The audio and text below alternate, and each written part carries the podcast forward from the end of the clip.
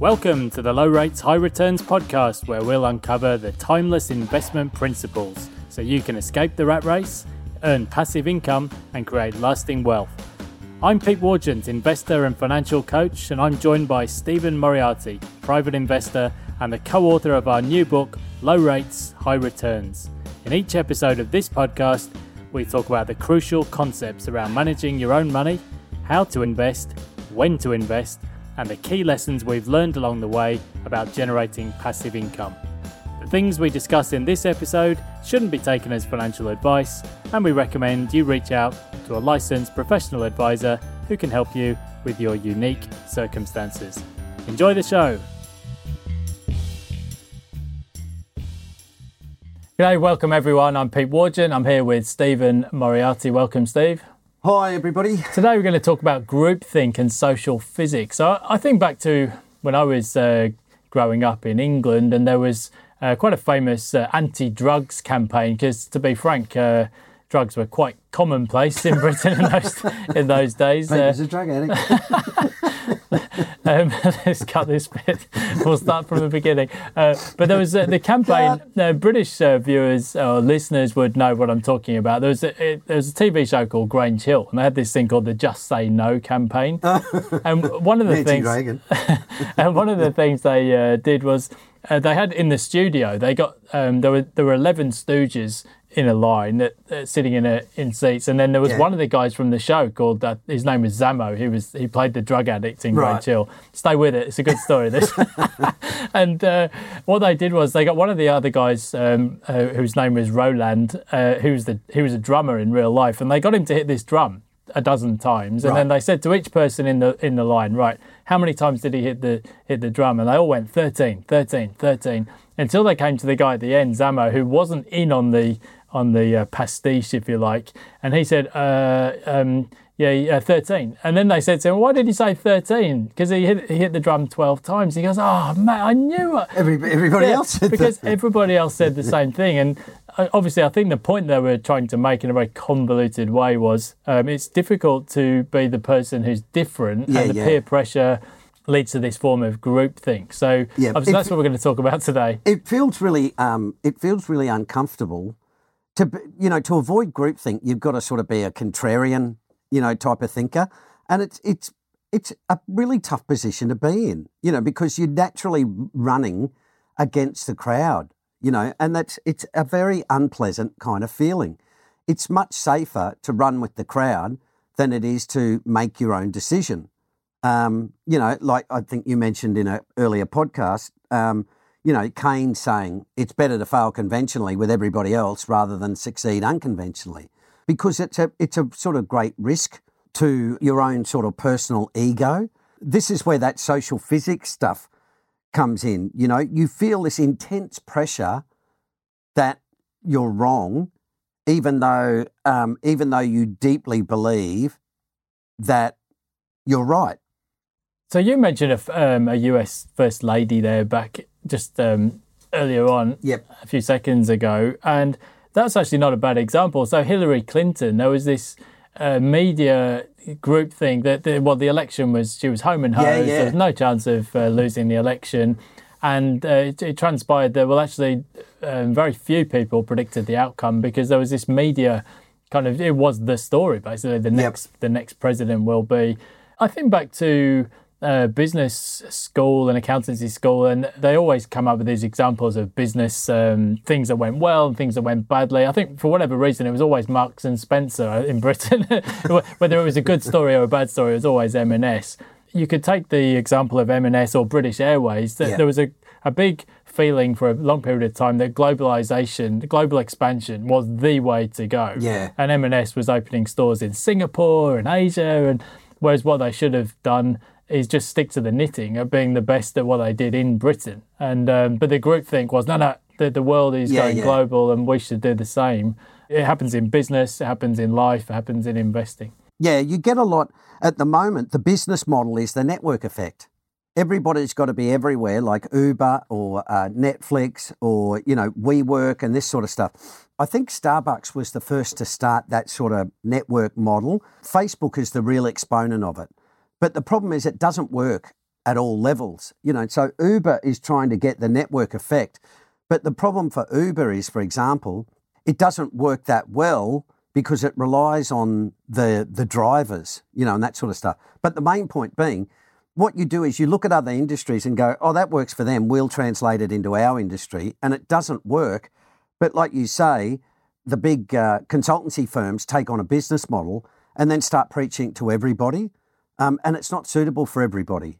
But everybody goes along with it because, well, you know, that's they're the experts. They should know, you know, they reckon it's working for blah, blah, blah. So that's how you sort of partially get the groupthink idea. You know, everybody just thinking, you know, like you say, your mate Zamo, you know, it's like, no, no, no, it was definitely twelve. When everyone's going, thirteen, thirteen, you start to go, well, yeah, it must have been thirteen then, okay. So funny you mentioned the uh, the big consultancy firm. So Stephen and I went to uh, Dublin and it was Gay Pride Week. It's not what it sounds like. it, it, we were just, just good friends. Just friends. we, we were actually there seeing uh, one of our business partners in, in Dublin, and it, w- it was coincidentally, I should say, it was Gay Pride Week, and um, there was a big advert up from one, well, at least uh, two of the big four accounting firms uh, supporting the, the week, and that, obviously that's a big um, step forward from where things were twenty or thirty years ago, but it made me laugh when I saw one of the adverts from, I think, P W C saying, be yourself, be different. And I was thinking, well, good luck with that if you turn up to uh, Pricewaterhouse with a ponytail I'm and an earring. I'm only coming two days a week this week, guys. Yeah, yeah, yeah that, that's it. I, I think, um, you know, as we touched on in ep- the previous episode, we do like to think we're individuals, but in reality, we tend to be more similar. Yeah, yeah. And um, so and groupthink and social physics ties into all that. One of the things I want to explore today, uh, because we sort of mentioned some of these ideas in a previous, in the, the previous episode, Uh, I want to touch on the point of leverage and Buchanan, because uh, people might say, well, yeah, sure, you've you've given us these examples where there's groupthink and people like to run with the bulls. And, yep. you know, and that's why we get property cycles and that's why we get stock market cycles. Yep. Uh, but people might say, well, yeah, but what if you're wrong? And what if, you know, you, you're warning about a market peak in twenty nineteen? And, and what if actually there was just a very temporary downturn and yep. da-da-da? Uh, the, the point of leverage, though, is, is a point that I want to explore here, um, because obviously these days you've got hedge funds using leverage, you've got um, individuals using Everybody's leverage. Yeah. So property investors. I want to have the I want to talk about some of the impacts of leverage on market cycles, because we know very well in real estate that the flow of credit and the supply yeah. of credit amplifies the cycle on the up and down side, but yeah. same in stocks. Yeah, yeah. Um, Buchanan is a really good author who works off this stuff about social physics, you know, and how we mimic each other and follow each other into, you know, certain down certain avenues. And um, one thing he explains, and another guy explains, uh, Philip Ball, in a book called uh, Critical Mass, great read, they explain this idea of what hedgies do is if you've got a competing hedge fund, and let's say, you know, Pete's hedge fund is making eleven percent, right, and I'm making nine. My clients will leave me and go to you, right? Because you're making more money. So the solution for me is to leverage up, right? To try and match those returns. What that showed was that leverage smooths out the volatility. So the price is all rising like an escalator, right? So nice ride up. What could possibly be going wrong? Everybody's making money. It's really great. The problem comes like the sand pile. You know, you put one grain of sand too much on it, and then the whole lot drops. And that's the problem with leverage. So but, you, you don't necessarily need to know what the grain of sand is, no. but something's going to tip it yep. over. I and think, again, um, it's, that, it's always coming back to that that sort of numbers stuff, you know, like you've got to look at the risk and just say, you know, how much am I going to make from here? And the problem is if you've, you know, if you've made a bucket load, you're pretty keen on making another bucket load. You get greater risk tolerance. But for hedge fund managers, they're leveraging up, which is pushing up the market, and then they're usually the first out, whereas, you know, the, retail, the poor old retail investor who got in last is usually the last out and does their dough. So stop me if I go off on a tangent here, as I am wont to do sometimes, Stephen, but um, this is interesting because in, in one of the earlier episodes, we talked about the well-won strategy, yep. and there's this sort of theory out there, well, the stock market is random, you can't predict anything, which if you're observing a market day to day, it certainly can appear that way. But when you take a step back and you look at it, every time the market falls ten or twenty percent, the volatility goes through the roof. roof yeah. And as you said, leverage has this effect where it tends to smooth the market gains on the way up, or just smooth the market on the way up. But on the way down, we get these big jolts. And that's partly because markets are driven by human behavior, because yep. we tend to panic if we see the market's down twenty or thirty percent, which yep. is kind of natural.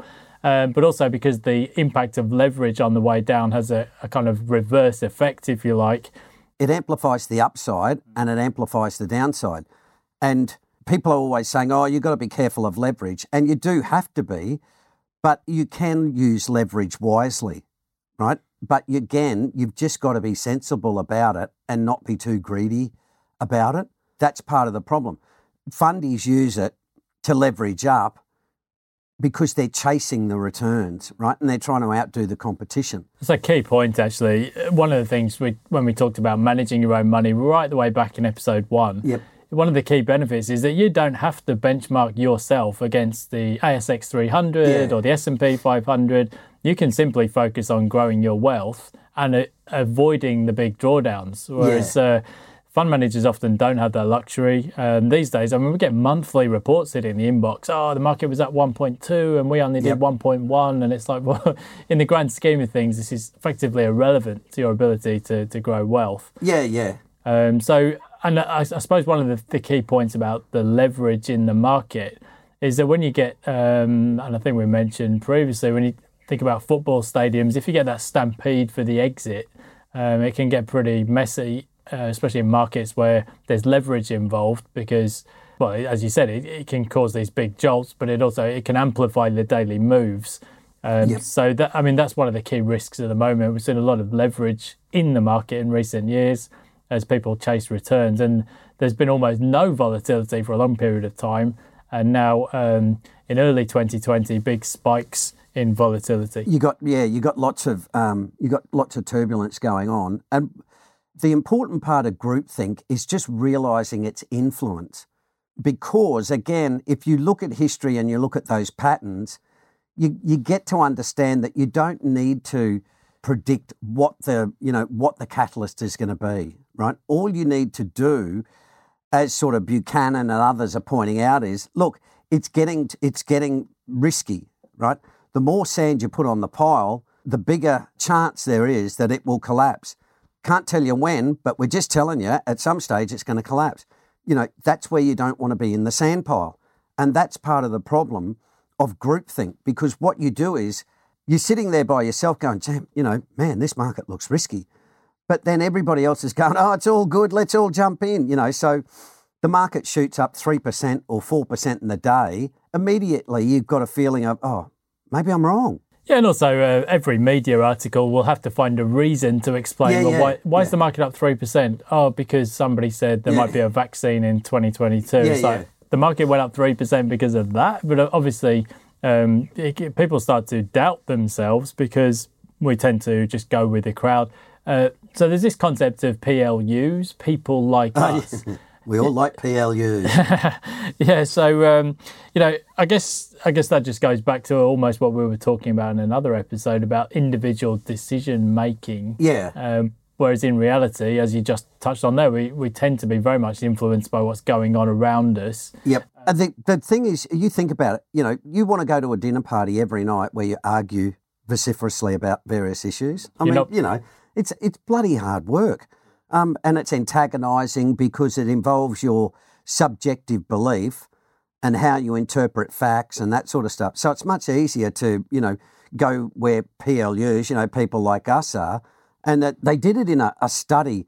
A guy called uh, Schelling, I think his name was, but what he what he said was, even through just random behaviour, what you find in suburbs is that they become dominant in whether it's, you know, class or races and stuff. And he said, it's not it's not deliberate. It is simply out of people saying, I've got a tolerance level. Now there's too many, you know, insert country people here.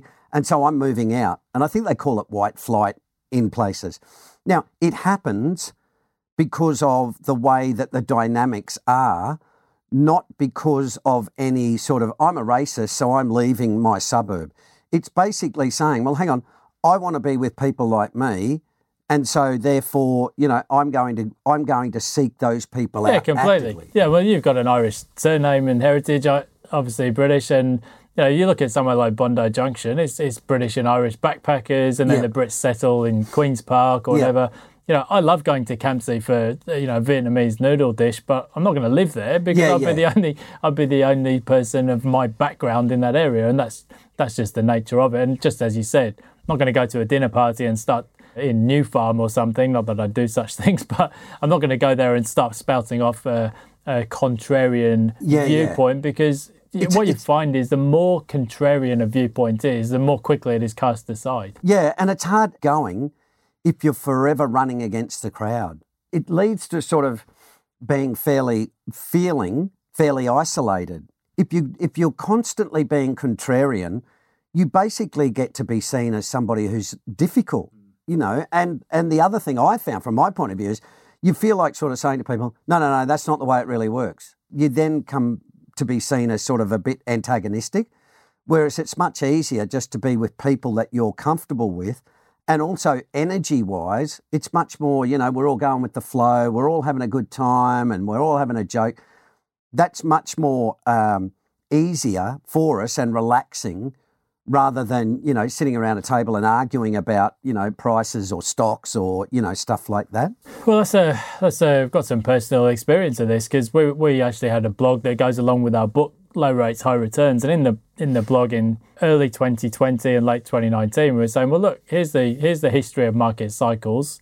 CAPE ratio's at thirty-three. You better get yourself ready for a massive drawdown here because yep. that's what history shows. And, of course, the, the chat forums lit up with my surname. Some lovely comments. But um, rest in peace, John Bogle. Yeah, you don't, uh, you know, you, you can be accused of being... Um, you know, just a, some kind of a wild man because you're going against the general view mm. that you should just buy at any price. Um, and I've seen this the same in some of the Facebook groups where if somebody says, well, actually, I've decided that I don't, I don't want to dollar cost average into this market because, heck, U S unemployment rates heading to twenty or thirty percent and markets are near an all-time high. And the comments just... You know, the the pylon. Light up the switchboard. You're a heretic, you know, uh, for for suggesting such a thing. Um, now, It, obviously, being around people like us and supporting our viewpoint, it feels comfortable and it's uh, it gives you a nice warm feeling, but it actually doesn't really help you if your goal is, um, um, you know, actually maximising your returns. yeah. And that, that's not going to help you. Well, not everyone's the same in the same position, and that's the that's the thing that we sort of, you know, stress. And what people should look at is about their own position. You can't say buy and hold works for a twenty-five-year-old and say it works for a sixty-five-year-old, right? Because they're at different positions in life. They've got different needs. There's all of that that you've got to individualise. But once you individualise the message, you take you take away a lot of the stuff that's relevant. And so you've got to deal with the particular, right? Rather than just make a generalised statement. Oh, what you do is you just buy and hold. Oh, right. What, everybody? Yep, everybody, just buy and hold. It's like, well, hang on. It doesn't work for everybody. Yeah, but it works for most people. Yeah, but I'm not most people. So you've got to you've got to deal with the specific. But to do that, as we say, the problem is you then sort of feel like you're always on the outer. You know, oh, well, that's good for you, Pete. But for me, it's different. You know, so it, it becomes energy zapping to be. And, and again, as we talk about system one and two, it's much easier just to go with the flow rather than it is to say, oh, well, let me sit down and have a think about that. Yeah, so I think that's a really good point because um, you often get people, um, you know, biting back at you saying, well, I'm doing this and yeah, it's fine yeah. for me. And it's like, well, that's exactly the point. Yeah, yeah, it? yeah. Um, good for you. One, there are nine different personality types. Yep. Um, two, as we talk about quite often, the Kelly criterion will tell you, well, yes, you place bigger bets when the market's cheap, but if you're close to your wealth goal or if you've reached your wealth goal, you don't need to take any risk. That's exactly right. And this yeah. is something, and no wonder there are so many arguments online because there are nine different types of personality, but everybody's at a different stage in their journey. Yep. And uh, you've really got to find the, the system and the systematic plan that works for you rather than, uh, you know, you can't serve Uh, multiple masters, but you know, you, there's no good going onto a chat forum and someone saying, "Well, this is the way I've done it, so you've got to do it the same." Yeah, yeah. Because Bob's plan might be right for Bob, and Steve's plan will be right I for made, Steve. I made money doing this, so you should do it too. And it's like, but that's not me. So, and that's where most arguments are, even between, you know, couples and marriages and stuff. The arguments are often about you don't think the same way. Every one of the nine types thinks differently about money, right? But every one of the nine types that the people in our group who do our program, there's, they're all two types. And so there's a there's a definitely a, a commonality there, which works. But the commonality is that they, they're all individuals and see, um, you know, we develop the plan that way because someone's thirty and someone's sixty, someone's not busy, someone's really busy, someone just wants to make money, someone wants to look at stocks every day. So there's a whole different requirements that you can tweak individually without being, you know, on the outer. That's probably a good place to wrap it up, is that it's very, very difficult to uh, practice contrarian thinking. Yeah. I think there was that famous interview question, what what important truth do very few people agree with you on? It's one of those, it's like facing a googly in the interview because you, you're trying to think, well, what does the interviewer want me to say? And yeah, I, yeah. I don't want to be contrarian against the, an opinion that he has. Whereas yep. I guess the question is designed to think, to test whether you can be a contrarian thinker and have the conviction. Uh, but very few people have that, and especially when we're influenced by uh, work colleagues, our social circle, the media. Yep. Um, so in twenty nineteen, we were probably on the outer for saying, well, look at, you know, markets are ridiculous valuations. But that's where you've got to have um, the conviction of your own systematic approach and also take it into the context of your own situation. Yeah, absolutely. That's the important part, is sort of being... Again, I always sort of bring it back to this systematic stuff, you know. You've got to develop your own process, and then if it works and you've got solid evidence that it works, you know, a long, a long period of time, then that's what you want to stick with. The hard part is everybody is a contrarian until the market moves in the different direction. Then they start going, oh, maybe I shouldn't have sold out of the market, you know. Well, yeah, I know it's really expensive, but it's just gone back up twenty-five percent. Maybe I'm missing out again. It's like, no, you're not missing out because, you know, it's back being expensive again. It's again, just again, being always influenced by someone else out there. If you if you keep your own counsel, do your own thinking, you know, look at your own personality, you'll find you'll be a lot better off than you will just tagging along with the group. Because I think it was uh, Templeton who said, you know, if you want superior returns, well, you've got to do something else to, you know, other than what the group is doing. Mm. It's always made me laugh back in the day on uh, hot copper chat forums about fifteen years ago, and people used to put their investment style, contrarian. And you look at yeah. the next guy, investment style, contrarian. And uh, it's like, well, hang on a sec, we've got one hundred contrarians and everybody's long and they're all agreeing. yeah. And uh, I think I was suspended from the forum in the end for flaming or uh, abuse I'm or sure. something.